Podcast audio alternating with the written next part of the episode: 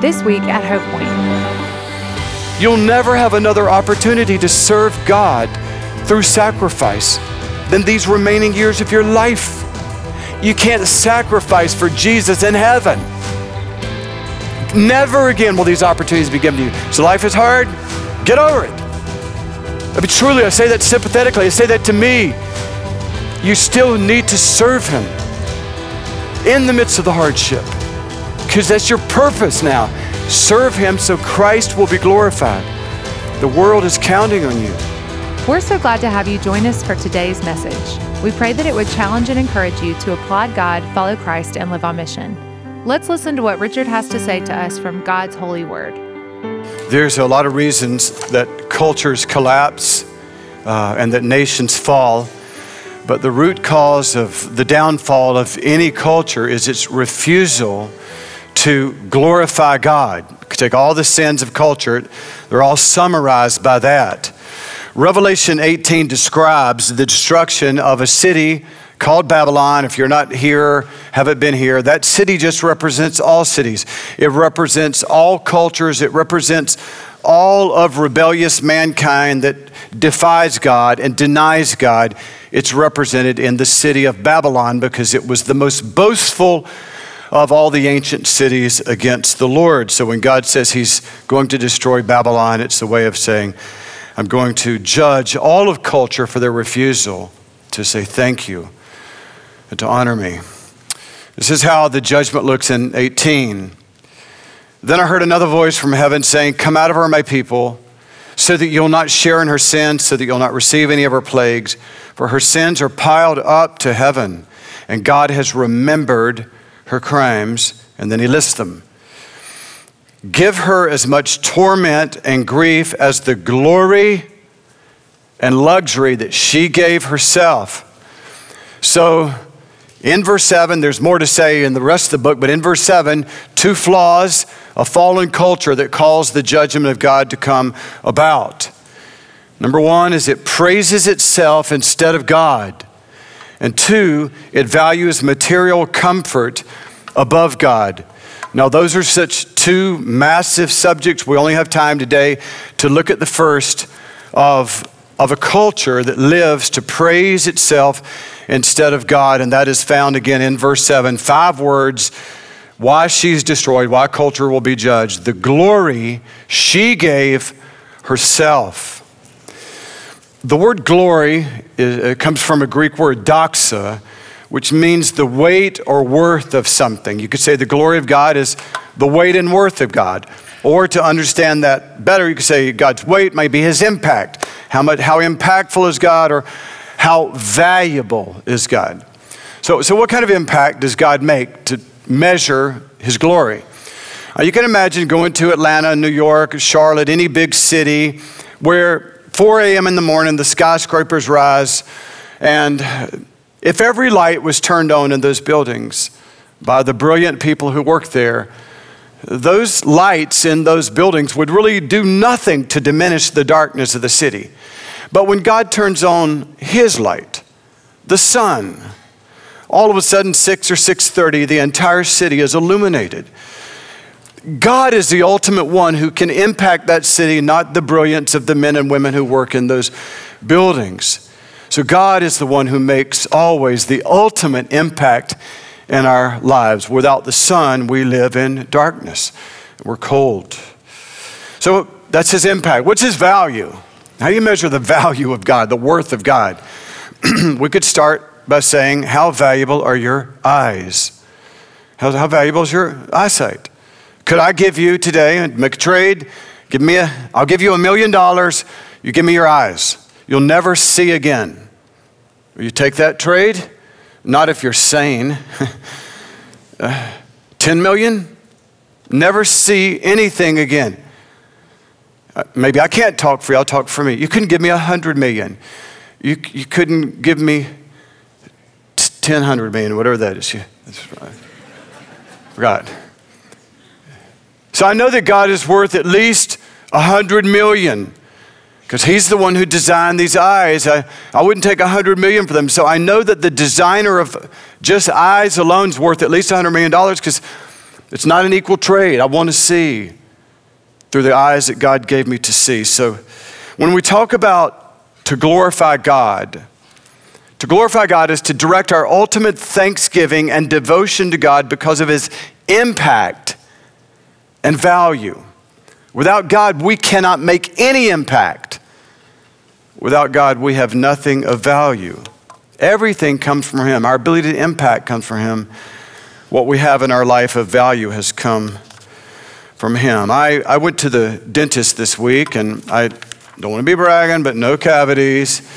And I, I want to talk about my teeth a minute. And I, listen, if you don't have teeth, this is a no judgment zone. If you haven't flossed and lost some along the way, no judgment here. But I was taught as an early flosser save those teeth. Well, I just love any part of the medical world. So I'm sitting there, they're telling me, Richard, you did. Well, you can see, I, got I do have a filling in the right, the bottom right of that tooth. I didn't do well that, that year of my life. But I noticed, uh, you know, that thing, the sort of a darker line in the middle on the right side where the red arrow is. I just said, what is that? This was your nerve. Uh, what is a nerve? You know, I know nerve, heard all that. Well, what does it do? It's cool.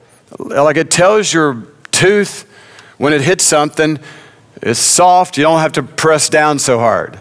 Or if you're like eating a peanut, hey, bite a little harder. And all that's going on today when you eat lunch. The nerve talking to your tooth, talking to your brain, how much you should be chomping. Just cool. And then on the left side, the two green arrows are pointing to the roots that go into the gums. So I got my heart pumping blood throughout my body, and it finds its way into those roots to send blood into my tooth to keep my tooth alive so it won't fall out. So here you are sitting here today. You got teeth, your teeth aren't falling out because blood's going to them, and you're going to eat today lunch, chomping appropriately. All because God has designed that tooth like that. And so God says that because of these beautiful, beautiful gifts of the Lord that have nothing to do, you are not doing anything today to make blood flow in your tooth, are you? Not that I'm aware of. You're just sitting there. You look like you're just sitting there. You may be thinking about it real hard. Maybe that's why it's happening.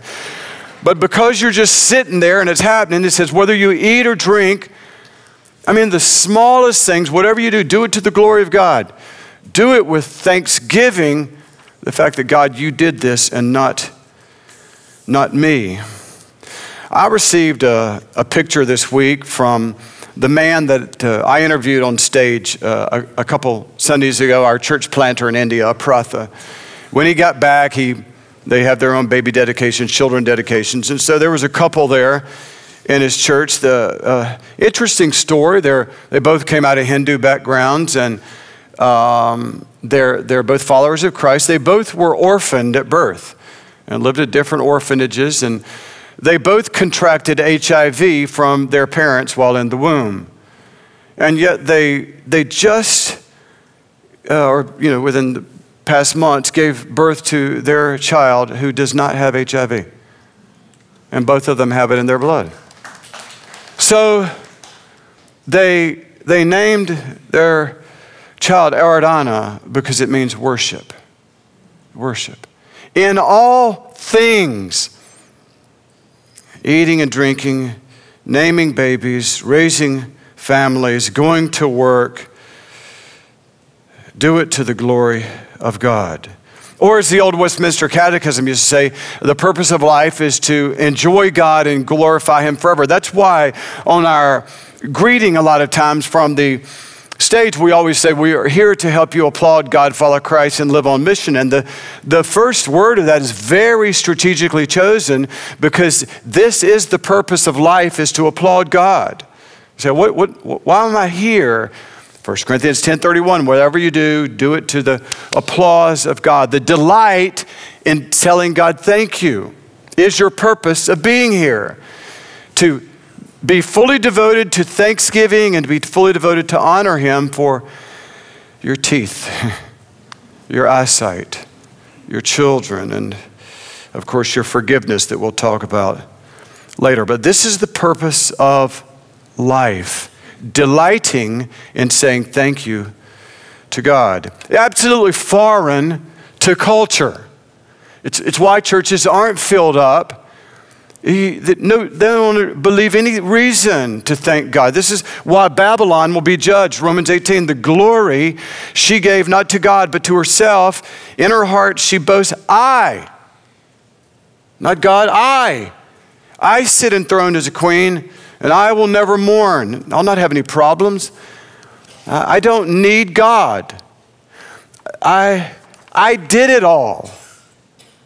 I, I don't need to tell him thank you.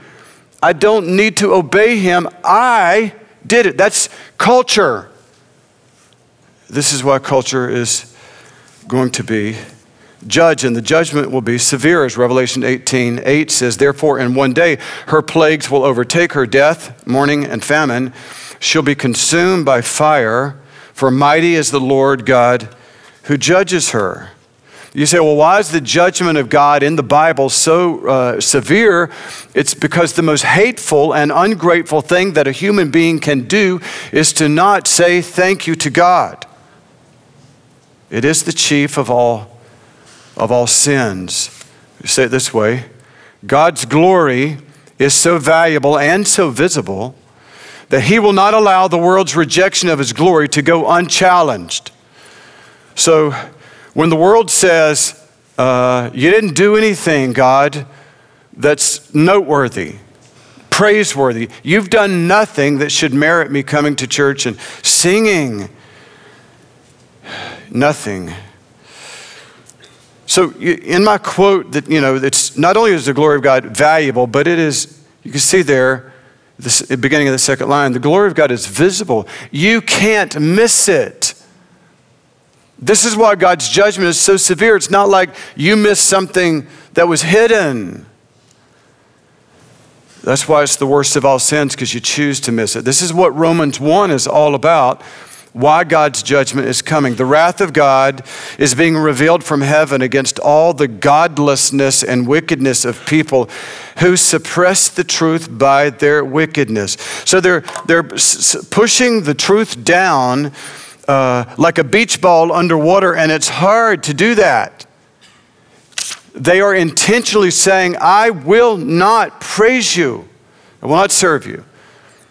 It's, they're suppressing the truth not by their ignorance, but by their wickedness. In other words, it's not an intellectual problem that they've just somehow missed it, it's a moral problem. They do not want to use their lives to glorify God.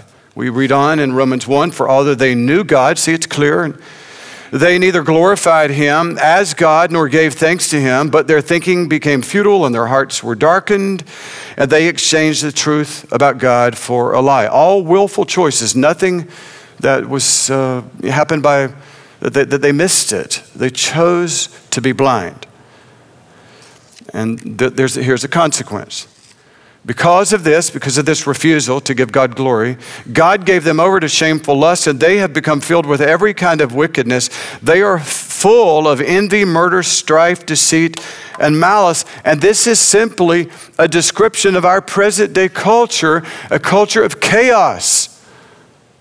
And people choose this. They go into booth, vote on this. We want this chaos versus giving glory to God. We would rather have chaos, and God says, I will give you over to what you, you want. Not glorifying God is the worst of all of all sins. So, how do you live in such a world? We got a world, a culture that says we don't want to glorify God. It's very strong. Impresses itself on us. So, how do you do that? This is the most important verse in verse 18. I've said it before today and probably next week.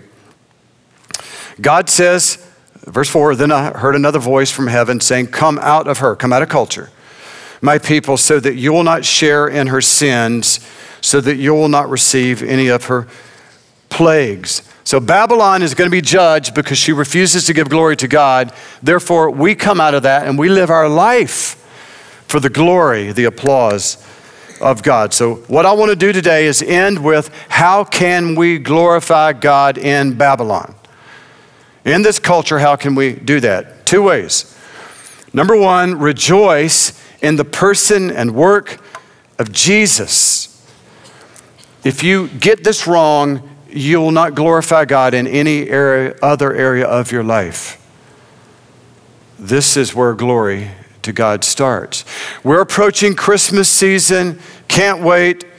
Some people have already, I know, put up their trees.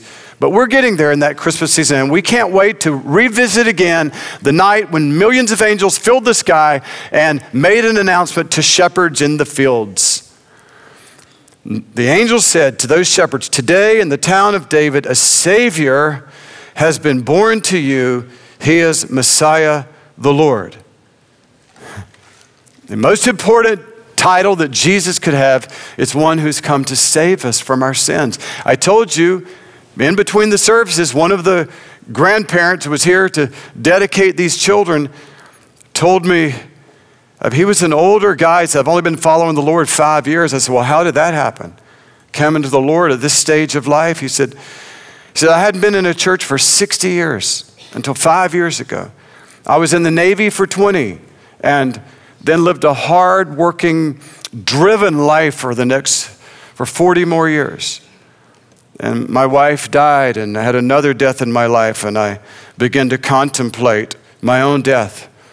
And I heard the message of Christ and gave my life and asked Him to be the Savior of my life in these twilight years of, of my life. He's come to be the Savior. And so when the shepherds heard that, what do you do when you hear that Jesus has come to save us from your sins? You glorify Him. Verse 20, Luke 2, the shepherds returned, glorifying and praising God for all the things they'd seen and heard. The only response to God is to glorify Him, to live in delightful applause of all that the impact that He makes, the value that He, he gives. So that was Jesus on the first night of his life, how, he was praised. But on the last night of his earthly life, before he was crucified, he has a very interesting prayer for us. He's praying for you even 2,000 years ago in the garden. John 17, 24. Father, I want those you have given me to be with me where I am and to see my glory. I can assure you, I've prayed a lot of prayers coming into Sunday morning, but I've never prayed that one. God, when I stand on stage, would they see my glory? And He does. He prays that because He can deliver. Listen, when you love somebody, the most important thing you want for them is their highest joy. And so Jesus says, The highest joy I can give you is to see the source of all the rivers, the source of all the oceans, the source of all the sunsets, the place where babies are made, where all cells are made, where all commands are given, where history is governed, to see me in my glory. And I want you to see that, where it all, the fountain of all beauty. And I want you to be with me where I am and to see something that will satisfy you forever and ever. But for that to happen, suffering had to occur in the life of Jesus, which just a few verses later, in the second verse, the first one I just read is up top. Below it says, John 18, next chapter, then the, distri- then the detachment of soldiers arrested Jesus. so he prays, I want them to see glory so they'll have the highest joy. And in order to make that happen, he had to suffer. So, you know the story. The soldiers came and Jesus endured a mock trial. Uh, they stripped him of his clothes, put a crown of thorns on his head, nailed him to a cross. He died, buried. Three days later, rose from the grave, all for the purpose of removing guilt and shame and sin from your life so that you would be able to go to the city of God and live there forever and see his to see his glory. So now you can understand why Paul would write whatever you do, eat or drink, do for the glory of God. Not just for teeth, not just for babies, not just for the food and winter clothes and gasoline in your car, but for the fact that Jesus endured the world's greatest suffering so that you could experience the greatest glory. That's why you always live to delightfully applaud the Lord. So, what I want to do today is to tell you that even though that's the highest purpose in life, the reason why the world is in trouble is our greatest problem in life is not getting that verse. All things we do for God's glory, and yet the most familiar verse in the book of Romans is probably this one, verse 23 For all have sinned and fall short of the glory of God. And now I think you can understand the significance of that verse. Because the problem in this room, we have a whole bunch of different kind of sins that we do. Some have envy and greed, others have malice, anger, others have lust or drunkenness. But everybody basically has the same sin in this world, and that is sin is defined here, it's failing to acknowledge the significance, the impact, and the value of God every day of our life. If I ask you how you're doing with the Christian life, I already know that answer. You're living below this. None of us ever live throughout a day fully getting that right, fully appreciating God, and fully responding in a way that would show we know his, his value and impact. You say, well, that would just be terrible if that's where Romans stopped, but almost the next verse says, and all, all of us who've missed God's glory, all of us are justified freely, forgiven declared not guilty of something we were guilty of, freely by his grace through the redemption that came by Christ Jesus through the shedding of his blood to receive, be received by faith. Oh. So, all of us have failed to give God glory, and all of us who put our faith in the blood of Christ are forgiven of that failure. So, if you want to glorify God, you say, okay, that's what we're doing, learning how to glorify God. The very place that it starts is to thank God for the gift of His Son. And if you get that one wrong, you will not glorify God in any other area of your life. If God says to the world, This is my Son in whom I am well pleased, and you say, That's not a big deal, nothing else you do will ever glorify God because you miss first base you miss the ultimate thing in life is to thank God for the gift of Christ. All right, the second way we glorify God, number two, is to please the Lord through the service and sacrifice of your body. I have five verses, I'll go through them quickly for uh, living for the glory of God with your body. How do I glorify God with my body? The first verse is Matthew 5. In the same way, verse 16. Let your light shine before others that they may see your good deeds and glorify your Father in heaven. The reason that any good deed is ever acceptable God is it's done with the motive by the doer God, I want people to see you and worship you because of what I did. The world is content just to do good deeds because they're good deeds. You know, I, you know, I solved a problem and made me feel good. The believer, the follower of Christ says, No, no, I want the good deed to point people to the supremacy of God and His worth and His value. We partner with a ministry in India called Set Free, and they drill wells in uh, Sierra Leone, West Africa, and then all over India. And, and every well they drill in these villages that have no clean drinking water, Every time they drill a well, they want the villagers to see Christ and not the well. So every well they put with this sign, this bore well is dedicated to Jesus Christ, and then put that verse from John 7 that Jesus is the water of life. It's not enough to drill a well, they want to drill a well that points people to Christ. The second verse of how to use our body to glorify God is 1 Peter chapter 2 verse 12. Live such good lives among the pagans, that though they accuse you of doing wrong, they may see your good deeds and glorify God on the day he visits us. So, this verse says that even your spiritual adversaries will give God a second look because of the faithful consistency of your life when you're with them. That there's no big scandal that ruins your witness. So much so that even though they disagree with you theologically, they'll say, I'll listen again to your gospel presentation. I put this in the uh, sermon notes. You can watch it later, but it's a fascinating interview um, from between Rosaria Butterfield and uh, her pastor, eventual pastor, Ken Smith. But I love the title of this How a Liberal Feminist Was Introduced to Jesus by a Conservative Pastor. She hated him. She hated his church when she first met him. But hundreds of hours of conversations. And she saw the faithful, consistent, uh, truth telling life of this compassionate man and his wife that she gave her life to Christ.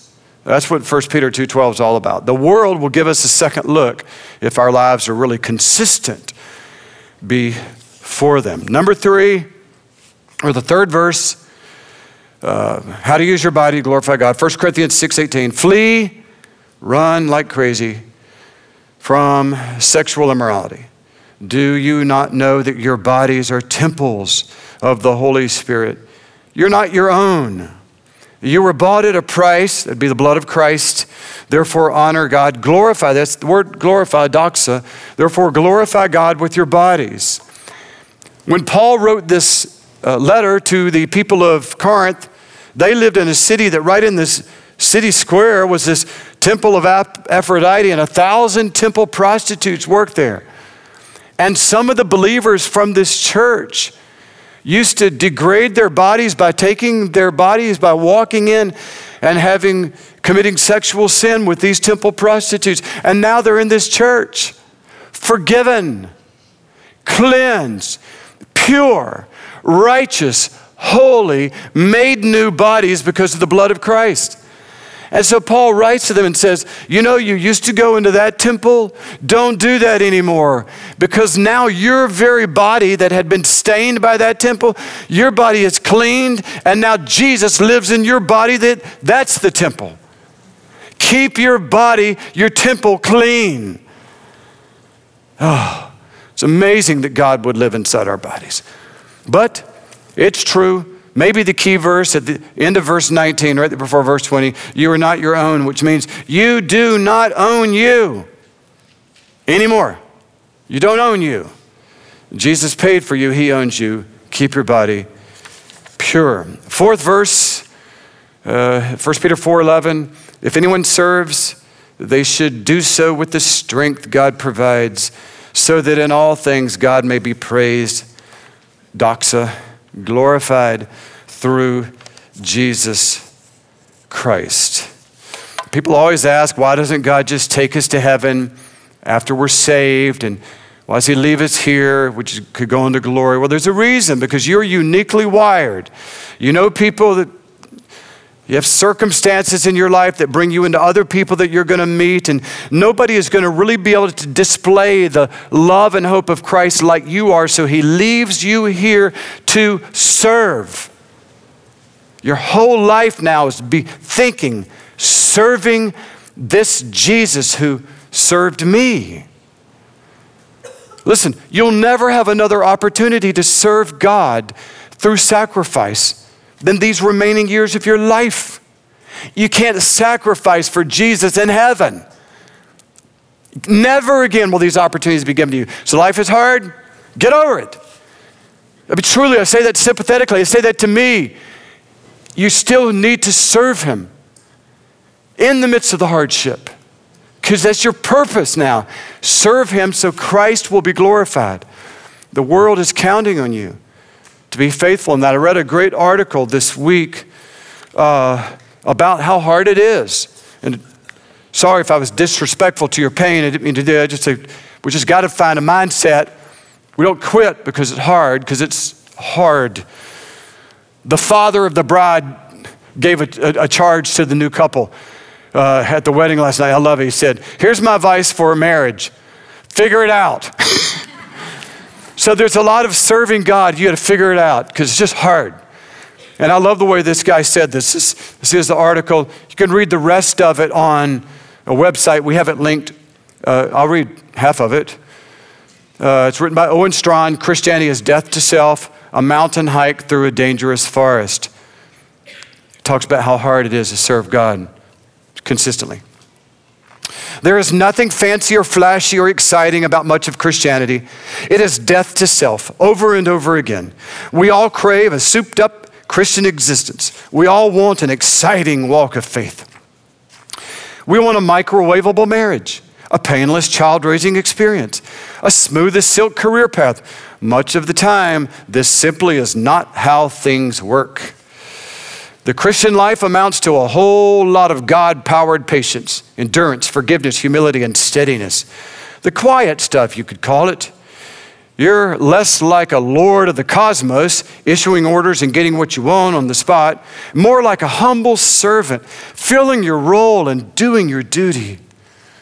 The Christian life is a life built for the trenches. That's the center of this God glorifying trek death to self. It's way, way easier to be theoretically committed to dying to self than it is to actually die to self. Christianity is not easy, but Christianity is glorious. If your lived Christian experience is hard, don't wonder if you've got the plot wrong. This is almost certainly where God wants you to be. He is not withholding some great insight from you that leaves you incomplete.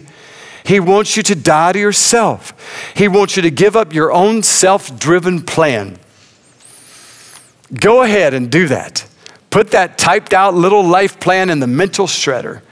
Don't do so morosely, do it cheerfully. Because whatever God has for you, it's not merely different than what you had planned for yourself, it's eternally better. Death to self, you see, is the path to life.